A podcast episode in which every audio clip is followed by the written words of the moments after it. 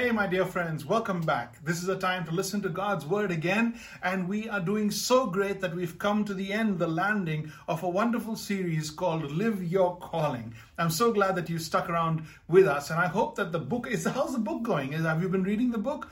It's not too late to start now. Uh, the Purpose Driven Life by Pastor Rick Warren. Incredible book, life changing book, all based on the scriptures, leading you through a process of discovering your purpose for life. Don't forget to read that. And if you have been reading, I'd love to hear your stories. Okay, there's a there's a number on the screen. There's a there's an email. Just write in. Keep writing, telling us about what God is doing and how God is moving in your heart and, and, and revealing stuff to you. All right, let's invite our speaker for this morning. Father in heaven, thank you so much for the Holy Spirit that you give to us to speak to us because you've created us just like yourself as a person with communicable skills and the ability to relate. Thank you, Jesus. Thank you that you made us for yourself and that you want a relationship with us. Speak to us now. We are listening. In Jesus' name I pray. Amen. Live Your Calling, that's the series. And today we're in part six. We're at the end where we'll talk about the fifth purpose, the fifth and final purpose that the Bible very clearly reveals about us, why God put us on earth. Now, in the history of man, uh, God's plan through history has been to gather the family together to love Him and to live with Him. God is a father. He has presented himself to us as a father, and he wants his family with him, and he wants his family to love him and to receive his love forever. I'm going to look down for a bit, but you can follow with me on the screen. Anyone who calls on the name of the Lord will be saved. Anyone who calls on the name of the Lord will be saved. But how can they call on him to save them unless they believe in him? And how can they believe in him if they have never heard about him? And how can they, of course, hear about him unless somebody goes and tells them? And how will anyone go and tell them if they are not sent, if they are not commissioned, if they are not uh, encouraged to go out, if they are not mandated to go out? That is what the scripture means when they say, How beautiful are the feet of those who bring good news. So God has not only loved you, God has not only owned you and, and, and restored you, He's not only forgiven you, He's not only shaped you for ministry. He's not only helped you to see your place and calling in his li- in his family and in his life, but he is also now sending you and me. He has called us but He's also sending us. This sending is to get more of His family back. And every single one who has been called has also been sent. I'm going to say that again, and I want you to hear me carefully. Every single one who has been called has also been sent. And that is what we call the Great Commission. The Great Commission. See, my fifth purpose and calling in life is to bring others to God's family. Write that down if you got your notes. There's a link at the bottom and you can download your notes real easy. To bring others into God's family. Look at what the scripture says. Through Christ, God made peace between us and Himself. Then God gave us the work of bringing others into peace with Him. I'm going to do that so slow that the lights come on. Through Christ, God made peace between us and himself. Got it. Then God gave us the work of bringing others into peace with him. We are not just called to be at peace with God, we're called to call others to peace with God. Jesus said, Peace be with you. This motive of peace, this, this theme of peace has been a major thing because when you want a relationship to be restored, you have to make peace. Jesus said, Peace be with you. As the Father has sent me, I am sending you. As the Father has sent me, I am sending you. Listen to what we call the peace plan. And we're going to break it up into P E A C E so that it's easier to remember. The peace plan is basically, and I hope that you'll, uh, you'll, you'll repeat after me ordinary people empowered by God making a difference wherever they are. Shall we do that again? Can you say that with me? Ordinary people empowered by God making a difference wherever they are. Come on, say it with me. Don't be shy. ordinary people, empowered by God, making a difference together wherever they are. Well done. Well done. See, God has given us such an incredible promise. Let me say what it is. He says, You did not choose me, but I chose you. You didn't come looking for me. I came looking for you. You didn't choose me. I chose you. And I appointed you. Can you see that on your screens? And I appointed you to go and bear fruit. See, we are not only called, we are sent out and we are sent empowered, we're sent skilled, we're sent resourced. You did not choose me, but I chose you and appointed you to go and bear fruit. What kind of fruit? Fruit that will last. Most of the things we do don't last through the month. Most of the things we build don't last forever.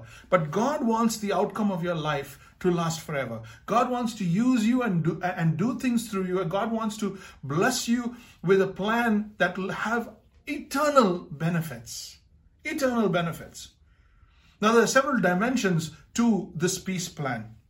One is personal, I, I, me, me, I personally do peace. I personally get involved. I personally bring people to Christ. I personally, uh, uh, uh, you know, bring people back to the family. Tell people about the love of the Father.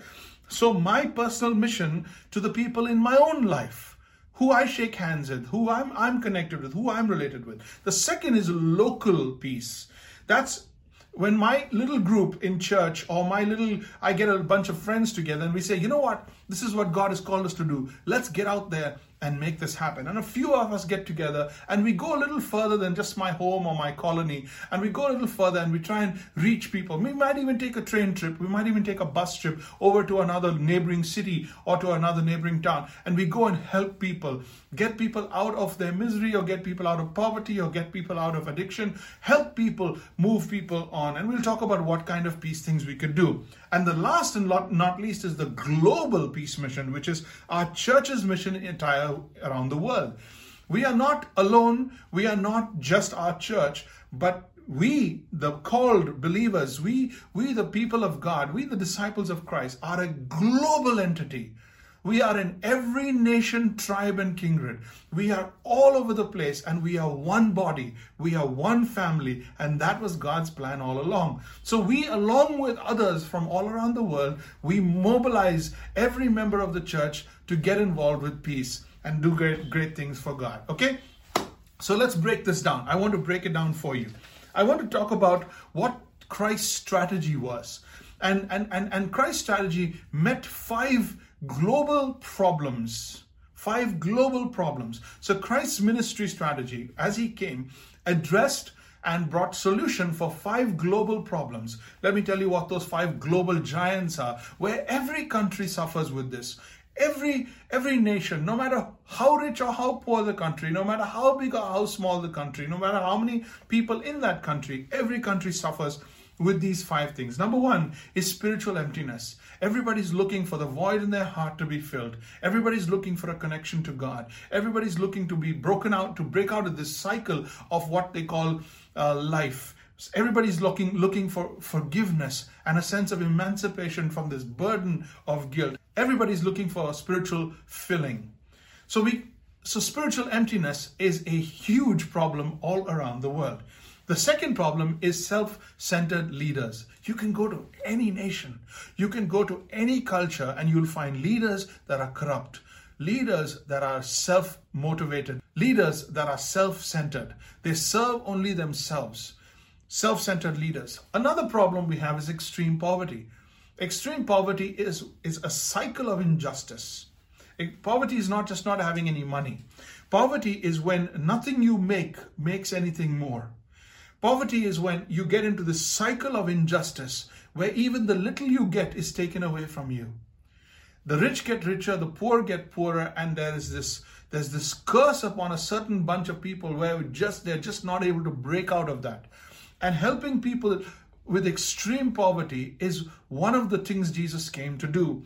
And extreme poverty is a global, global problem. Then there's pandemic diseases pandemic diseases. We are living right now in a time where every nation on earth, all right across the world, we have been plagued with a virus. And we have seen that over the years and the decades that there have been diseases all around the world. You know, for, for a fact, that there are diseases that don't need to exist. In some countries, they've been completely uh, uh, they've com- been completely removed. They've been completely done away with, and yet in other countries it persists. Why? It's a global problem. It is a global problem. Last but not least, illiteracy and education, the lack of education. Not only are some children not afforded education, some children are denied education, some genders are denied education, but little children, especially, and especially girl children, but little children are denied the basic literacy and they grow up to, to not be able to fight the cycle of injustice. They grow up not being able to stand their ground or take care of themselves. So, what did Jesus do? to combat these five global giants, these five global uh, problems. Number one, Jesus promoted reconciliation. He said, I have come to bring you back to the Father. He says, I have come that you may have life. He says, I am the light of the world. He said, Those who believe in me will not walk in darkness. He says, I am the resurrection and the life. I will help you break free. I will give you life beyond. I have come that you may have eternal life and have it to the full. He said, Peace I leave with you, my peace I give to you. He says, No one knows the Father, but I can reveal the Father to you. He's, Jesus went on and on trying to promote reconciliation between people and God. And he says, By coming to me and believing in me, I can get you reconciled to God. Then we have equipping servant leaders.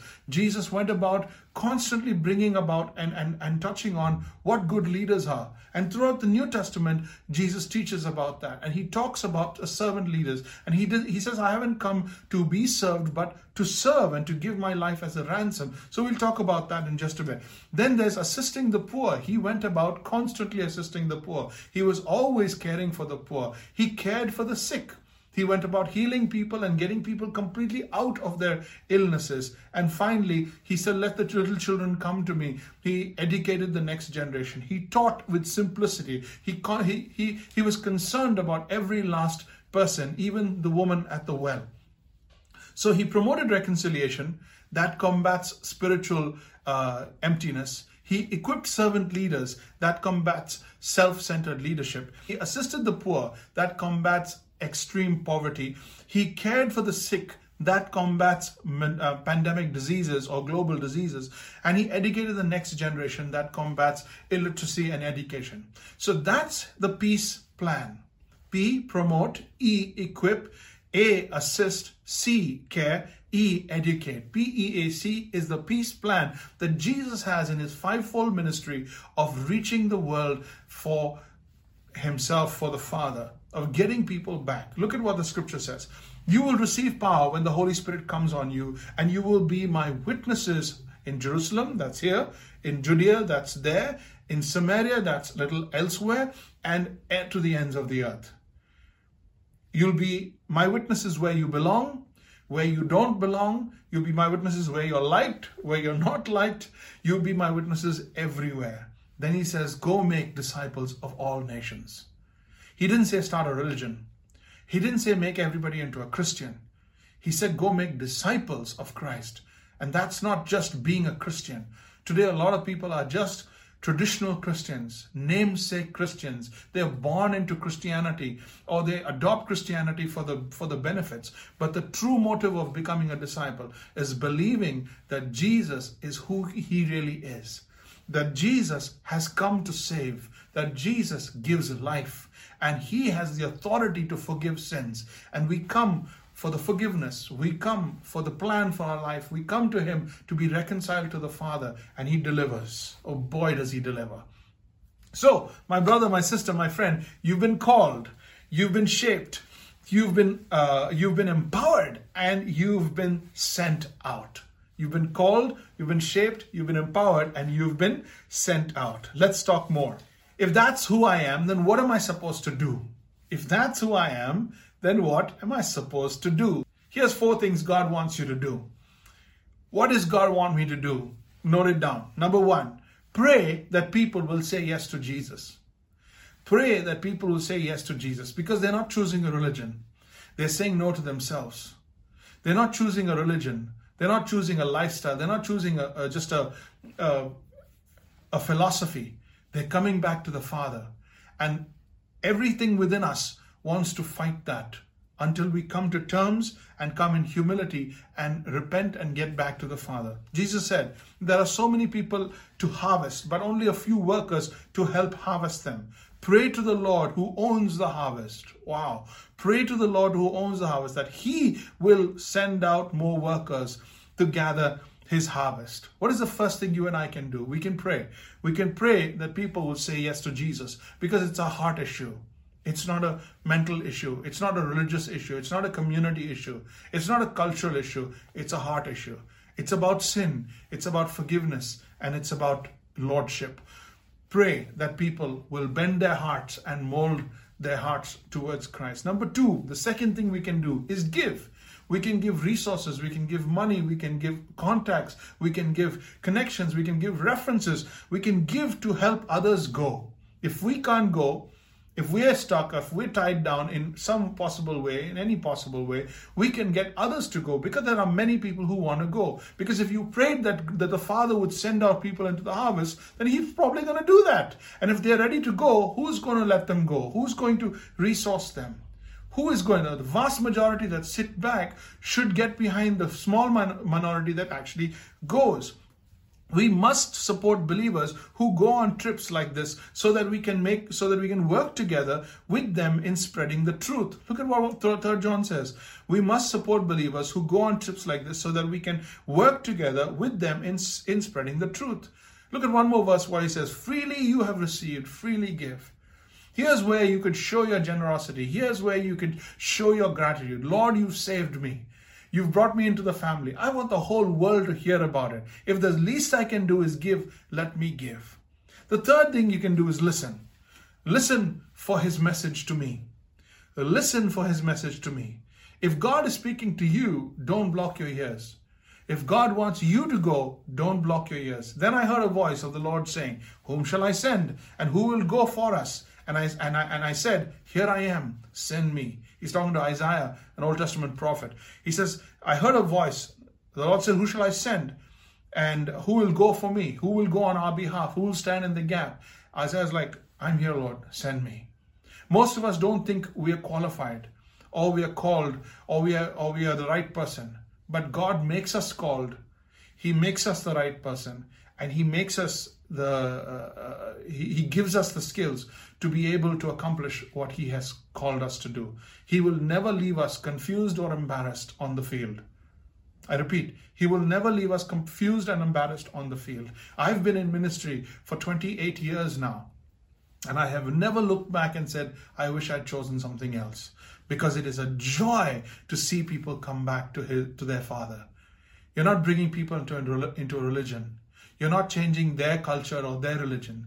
You're bringing people who are sheep of the Father, who's the shepherd, who are children of the Father, and they're lost. You're bringing them back to the Father. People can say what they have to say. The truth is the truth. God loves them.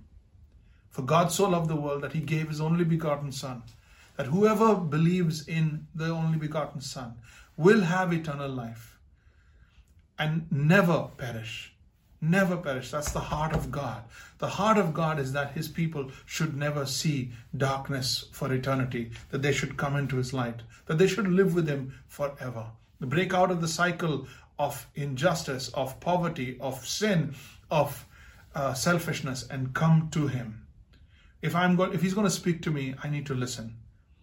Send us around the world with the news of your saving power and your eternal plan for all of mankind. That's a beautiful psalm. It's a song in the middle of the Bible where the psalmist says, Send us, Lord, around the world with the news of your saving power and your eternal plan for all of mankind. What's the fourth thing you and I can do? Go. We can actually go. Go where I can go now. If there's a place I can go, let me go. Let me take a trip. It doesn't have to be a life uh, decision. It can be a day or two. It can be a week. You can plan time in your year to just get out there and be involved in people's lives to be able to, through some project, get, get alongside them, shoulder to shoulder, to tell them about the love of Jesus. Jesus said, Go back home and tell people how much God has done for you. Go back home and tell people how much God has done for you. So the man went all over town telling how much Jesus had done for him. He had healed this guy, and he said, You go tell others. When something has been done for you, go tell others about it. When you have received something, tell others about it. If you have come back to the family, tell others about it. If we're truly enjoying and loving what has happened to us, we will tell others about it. A Christian who doesn't tell others about Christ is not a Christian. I'm not saying he's a hypocrite. I'm saying he hasn't really met Christ. You can't meet Christ and not show off. You can't meet Christ and not tell the world about him. You can't be experiencing the love and the presence and the forgiveness and the peace and the joy and the impetus and the and the and the company of Jesus Christ and you can't be so blessed and shut up about it. It's impossible. That's the calling on our lives. Go to go. So we work at bringing others to Christ. Are you with me? We work at bringing others to Christ. God wants every last sheep back in the fold. You know what our prayer is? Lord, send me. Send me to. It's the hardest prayer you will ever pray. Coming back to God, that's tough, but it's not the toughest. Going out to tell others, making your life about other people, uh, taking on the purpose of being sent, being the sent one, like Jesus, is the greatest purpose of our life. So, as we close the series, I want to encourage you. I want to love on you and I want to I want to hug you with this truth that God has not only loved you with an everlasting love, He's not only called you to belong to His family, He's not only called you into a ministry together that as a body as a sheep as a as, as, a flock together we can work together and we can grow one another and support one another. But he's also called us to go. Somebody right now is feeling it in their heart.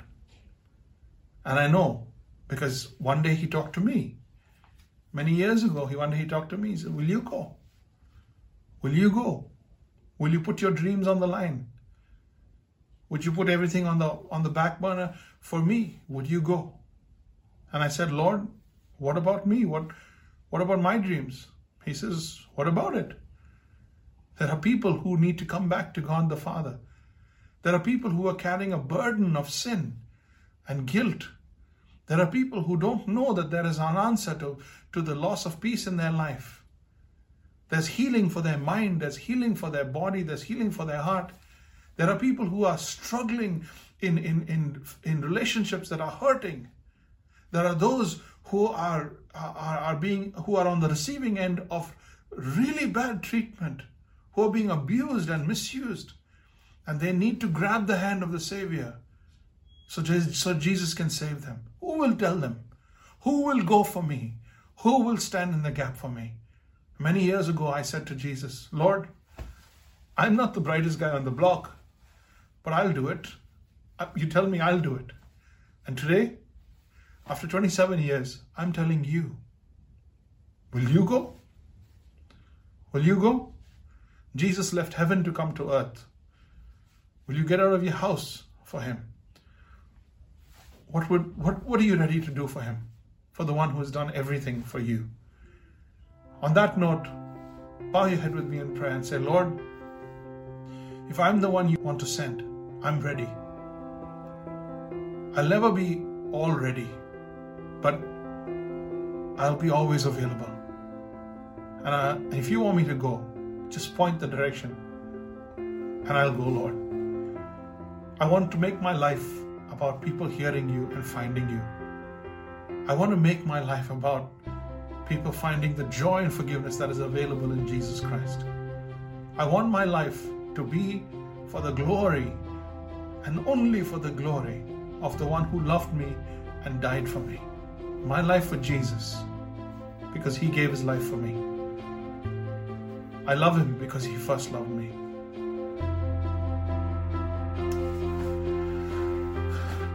If you've made a decision, or you're thinking more about this, or you've got questions, come on, write to me. There's a number on the screen, there's a there's an email, write to me, talk to me. Let's talk Because until we get together and we make plans and strategize, we're never to get out there and tell them the good news. So join me.